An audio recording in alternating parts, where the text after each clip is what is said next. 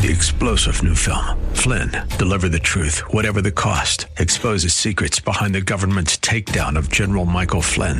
Flynn knew what the intel world had been up to. He ordered the first audit of the use of contractors. This set off alarm bells. He told the truth. He was the most dangerous person for Donald Trump to hire. They had to get rid of Flynn.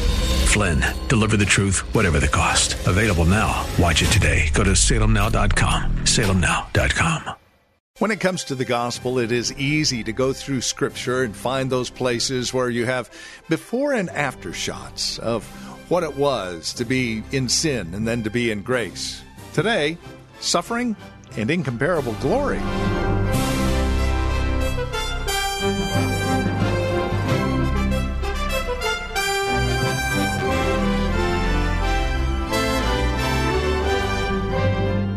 We were bad and now we're good. We were in darkness, now we're in light. We were dead, now we're alive. Jesus has done all of this through the cross. Along with that, he has given us incomparable glory. You see, that's what awaits us. So, in light of this incomparable glory, what is a little bit of suffering along the way? To quote one great divine, when we get home to heaven, we will have found the price to have been cheap enough. In Romans chapter 8, verses 18 through 25, here's Pastor Gary Wagner with today's broadcast of Abounding Grace. Because we are God's children, He brings suffering into our lives. And suffering should not surprise us. We might want Him to lead us upon an easier path, but faith leaves to Him the wise government of our lives. Faith says, God wants me to walk in this way. Faith hears God's word in Hebrews 12. He scourges every son whom he receives. He chastens, so we see this in our lives. We see a lot of worldliness and weakness, and we realize I need God's scourging. If I'm going to be God's son, I've got to learn one of the first rules of his house. We all have certain house rules, do we not? Such things as don't spit on the floor, don't leave your clothes strewn all over, put them away, put them in the dirty clothes hamper. Don't put your shoes on the furniture. That was a big one in my family. And one of God's house rules is every son who is going to enter into glory, every daughter who will be assured of my love and enjoy sonship is going to be chastened and tested. We're going to be made like Jesus. Romans chapter 8, verse 9 one of the main purposes of redemption is so that we can be conformed into his likeness. So our sonship is going to look like his with cross bearing and learning obedience. But there's something bigger, way bigger than simply our own sonship or even than the whole church. When we sinned, we did more than plunge ourselves into misery. We brought a horrible curse upon the entire universe, and that universe groans, waiting for our redemption, our resurrection, because our glory will be its renewal. We'll pick up today in verse 18, a remarkable transition. Notice at the end of verse 17, Paul talked about being glorified with Jesus. He said, We are heirs of God, joint heirs with Christ. And then he goes immediately to the sufferings of this present time. Why? Well, one reason is certainly to temper our expectations as to what our life on earth will be like. At the same time, we know that tremendous glory is coming. Heirs with God, joint heirs with Christ, no more tears, no more dying, no more condemnation, serving God fully sinlessly, perfectly, forever. But now, in the present time, there will be suffering. because that is the path to glory. What was Jesus' path? No crown without the cross. The apostle reminds us here that it is because we are children of God. It is because God has brought us into his family that we endure affliction, that we suffer, so that we will be conformed unto him. Do you know that in each of the Gospels, this same verse appears? If any man will come after me, let him go do what? Be giddy? Smile all the time? Everything just goes perfectly? Is that what you and I can expect? No. Let him deny himself and take up his cross and follow me. Now, he did say we could expect joy in God's presence. But he also said again, If any man will come after me, let him deny himself, take up the cross, and follow me. For if you love your life in this world, if you find your life, boy, I sure am happy here. I feel at home here. This is all I could ever want. But Jesus said, You'll lose your life. But if you lose your life for me, my sake, you will find it. Why did Jesus keep saying this? Why doesn't he say something different? Because there was in those days, as there are in our day, men, women, young people who to hear them talk, you would think that God always wants us cheery. God always wants us trouble free. They're always talking about formulas and principles on how to avoid trouble, how to fix your life, how to fix this and how to fix that. Usually, of course, it's all on our terms so that we can get what we want. This isn't Christian discipleship, but it is psychological manipulation. It's really theological arm wrestling with God, and we are always going to lose because God defines the path of sonship. And it is one of the tragedies, perhaps one of the greatest tragedies within the church today, that there are so many who crave these dangerous lies. But for those who are taught of God, suffering comes as no surprise. It is a reality. It is a responsibility that we must manfully shoulder as we walk with the Lord to his eternal kingdom and to our inheritance in Jesus Christ. But notice something about this suffering. Verse 18 it is only for the present. Now, it can be of severity, so much severity that we feel like we are being suffocated, but it is temporary. Look at how Paul described it to the Corinthians in 2 Corinthians 4:17. He says, "For our light affliction, which is but for a moment." Now he didn't say this to make light of our difficulties, but to give us confidence and resolve to bear them patiently and to be encouraged to look past the immediate pain to the future glory because as he goes on to say, they are working, those afflictions are working. It's not simply that God works in afflictions, but the afflictions are his working to produce a far more exceeding and eternal weight of glory. And Paul just heaps up superlatives here. It is so glorious what God does through our afflictions. Now, please understand the patience, the waiting that Paul is going to describe in these verses is not stoicism.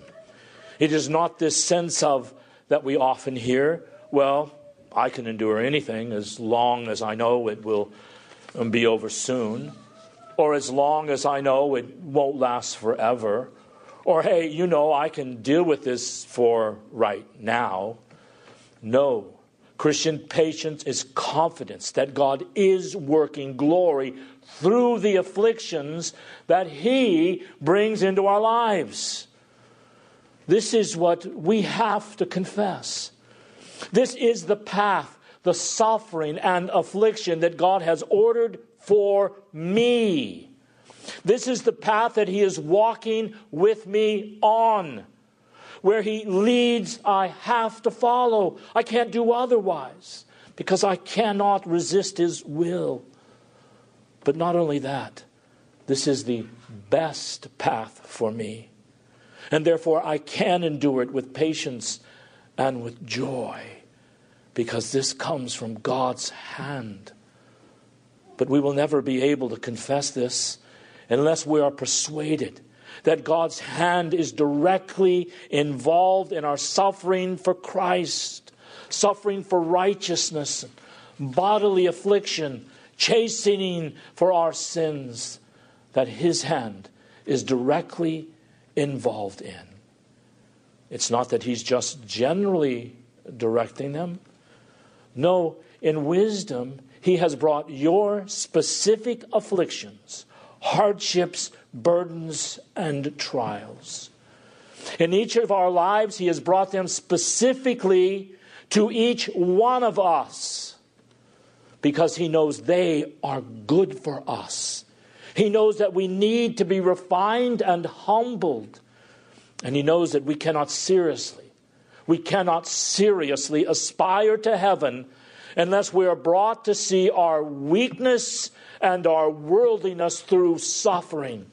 And then to call upon His name. Now, not just for short term lessons, but as we see in these verses, long term lessons for suffering purposes. And two main short term lessons that we should keep in mind every day because we suffer in the present and we don't know when or how. We don't know to what degree of intensity. Uh, some people talk a lot about their sufferings, other people don't really talk about them at all. But there are two things we always need to remember that are behind suffering in the present. First is to lead us to depend upon God's strength and to depend and to submit to His will. Not how can I get out of this? How can I make this go away?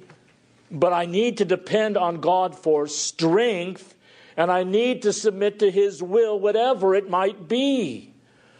Second, these two things in turn lead us to call upon Him with fervency and constancy to lead us to the throne of grace.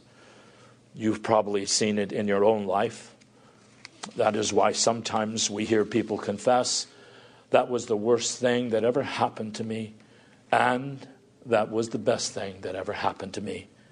Because in the worst, God leads us to the best, and that is, it leads us to Him. That is to call upon His name, but we don't learn that unless we submit to His will first and call upon His name. Have you, have you ever noticed in the Psalms, most, really, if not all of them, that are of the more prayerful, personal variety, begin with, Lord, I'm in trouble. I have these enemies. Lord, these, there are sins in my life. And you can almost hear David, but he's not saying, Oh God, have mercy upon me. I mean, David, if we could hear his tone of voice, have mercy upon me, O God. I'm surrounded with all these enemies. They're going to eat me alive.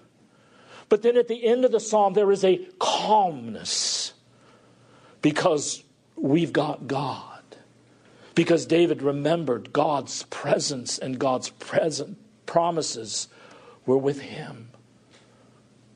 But let's think about the larger purpose, and that is really the verses here in Romans 8 are about. The larger purposes of suffering. Let's go back for a moment to 2 Corinthians 4:17 which I just read. What are our sufferings doing? They are working an eternal weight of glory. Through suffering, God makes us fruitful, fruit that endures and will stand on Judgment Day. He is showing his love for us. He is preparing us to be crowned with glory and honor as we faithfully bear the cross. Notice here in verse 18 of Romans 8 the glory, though, is going to be revealed in us. I want you for just a minute to stop and think about this very carefully. Paul doesn't say we suffer in the present time so that one day we can see heavenly glory.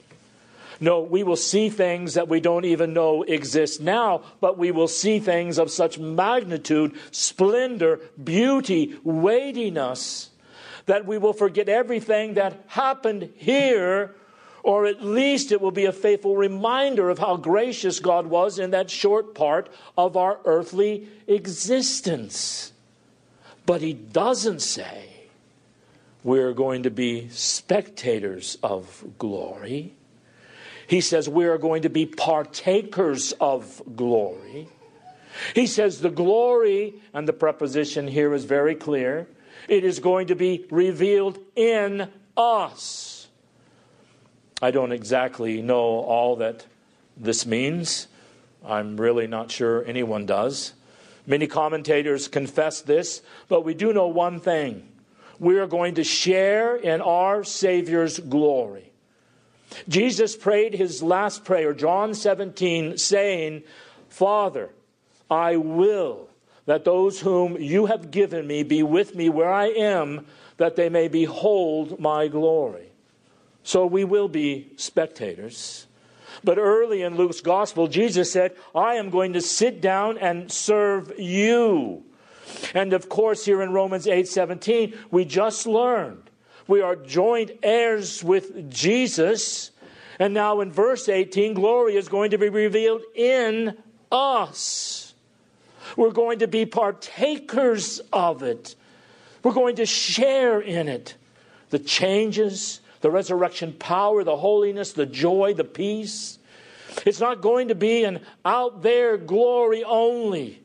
It's going to be an in here glory when we begin to realize throughout all eternity what God has formed us to be in us. Imagine for a moment a man born blind and trying to explain to him the sun. You can tell him there's a big orange thing in the sky and it's hot. And on a Sunday day, I can sunny day, I can feel the heat. It's really big. It's 93 miles away and it's it's as a fireball. It's what keeps us warm. What's a fireball? Well, it, it's a, a round like ball and it's on fire. What's a ball? Well, you know, it's one of those circular things. A blind man is going to have a difficult time with this. He has probably got an increased tactile function so he can get a sense of shape and texture and density, perhaps, and weight but he hasn't seen this object. This is something of our blindness when it comes to talking about the glory that will be revealed in us. Why? Because in the present time, what is your environment? It is sin, it's sorrow, it's weakness. Oh, there are joys. But the environment in which we have lived has been filled with sin we see it crying with crying babies. They learn right away that there's pain in this life. I'm not going to get my will satisfied my way, am I? This has been our environment all our days, but there is coming a day when we will be whom God created us to be and with greater fullness because we know now of mercy. We will be whole and holy. We will be happy and contented. Our desire, our satisfying desire will be to worship and serve God forever with upright hearts. The wonders of a renewed universe will make the pain of this life be but a distant memory. And of course, John says in 1 John 3 2, we will see Jesus, and seeing him, we will be transformed into his likeness. There will be nothing in us to burden or trouble our consciences, not even a ripple. There will be nothing but peace among all God's people. These things are all revealed to us in the Bible so that we will bear our present sufferings patiently. But that will only be the more we meditate upon the glory that is to come and search Scripture and remember what great things God has laid up for those who fear Him. So, even though we don't yet see the glory, remember we do see Jesus, Hebrews 2 9. We see what He is, where He is by faith. We know He is reigning and He is interceding for us. And one day we are going to possess these things and be a part of these things forever. So Paul says, listen, in comparison to that glory that is coming with our present suffering, you can't even compare the two. It's like comparing a piece of paper to a gold brick. They aren't even in the same category. But one of the reasons we struggle so much is because we keep our eyes focused on present suffering. Look at what I'm going through. I can't believe these people are doing this to me.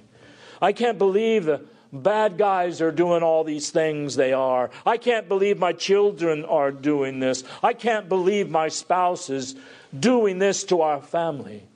These sufferings are real, but the glory is more real. That glory that is to be revealed. So, Paul, by implication, here would say, think on these things, meditate on them. That is why it says in Colossians 3 to set your affections upon things above. Think on what Jesus is doing. Think on where he is. Think on what the kingdom of God is doing throughout the world and what God has promised He will yet do. And then our present sufferings will be seen in their proper perspective.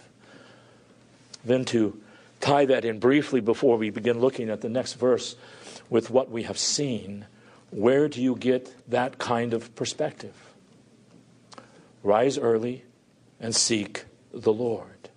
Have your nose in His book meditate on His promises. Because I know in my own life, and I'm sure this is true of the godliest that have ever lived, if you do not have time of renewal and actively work to set your affections on things above, you may be a believer, but this life is going to suffocate you. Its sufferings are going to so weigh down your spirit that, yeah, I believe in God.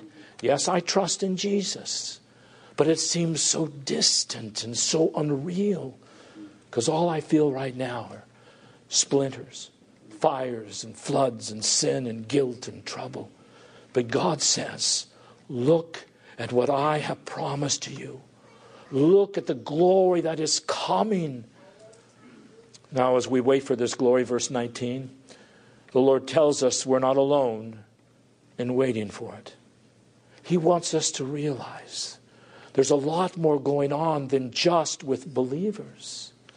Being a Christian is a very personal commitment, but it is not individualistic.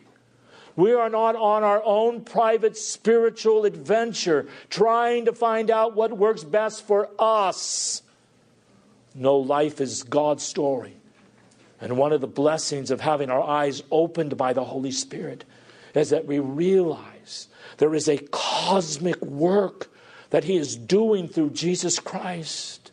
So we're not alone in our present struggles. Notice there, verse 19. We're not alone in our waiting. The entire created order is also waiting. And the word here means anxious waiting, anticipatory waiting. We are tied to this created order. We are a part of it. And it cannot have the curse we brought on it removed until we are perfected in glory. Well, this has been Abounding Grace with Pastor Gary Wagner from Reformed Heritage Church in San Jose. As we have closed out our time together today, I would remind you that our desire is to know how this program encourages you in Christ. Now, there are a couple of three ways that you can contact us to provide us with this information. And again, it would really encourage us a great deal if you'd take a moment and let us know how the program is encouraging you in your walk and relationship with the Lord Jesus Christ. Here's how to contact us. Phone number is 408 866 5607. That's 408 866 5607. Our website, where you can drop us an email and even learn a bit more about us, is reformedheritage.org. And then, of course, you can write to us at PMB, that stands for Post Mailbox, number 402, 1484 Pollard Road, Los Gatos, California. The zip code is 95032. Now, there is another way you can contact us, and this would be the best of all, especially if you're not involved in a church at this time. Plan on visiting. Let us uh, fellowship face to face, as it were. We meet at Lone Hill Church, 2 in the afternoon on Sundays at 5055 Lone Hill Road in Los Gatos. Directions can be found at our website, reformedheritage.org, or by calling 408 866 5607. By the way, copies of the broadcast are just $5. Mention today's date when you contact us, and we'll get a CD out to you right away. Thank you for joining us today. Until next time, God bless.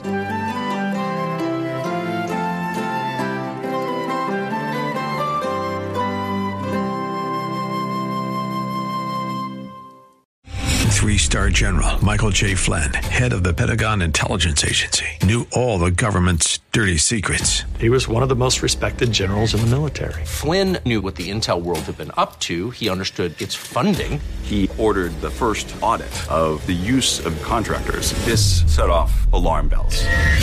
The explosive new documentary, Flynn, Deliver the Truth, Whatever the Cost, uncovers the facts behind this scandal. Flynn told the truth. He was the most dangerous person for Donald Trump to hire. I find out the worst enemy that I'm going to face in my life is right here in America. They took my assessment and they wanted me to change it. And I was like, I'm not changing it. They had to get rid of Flynn.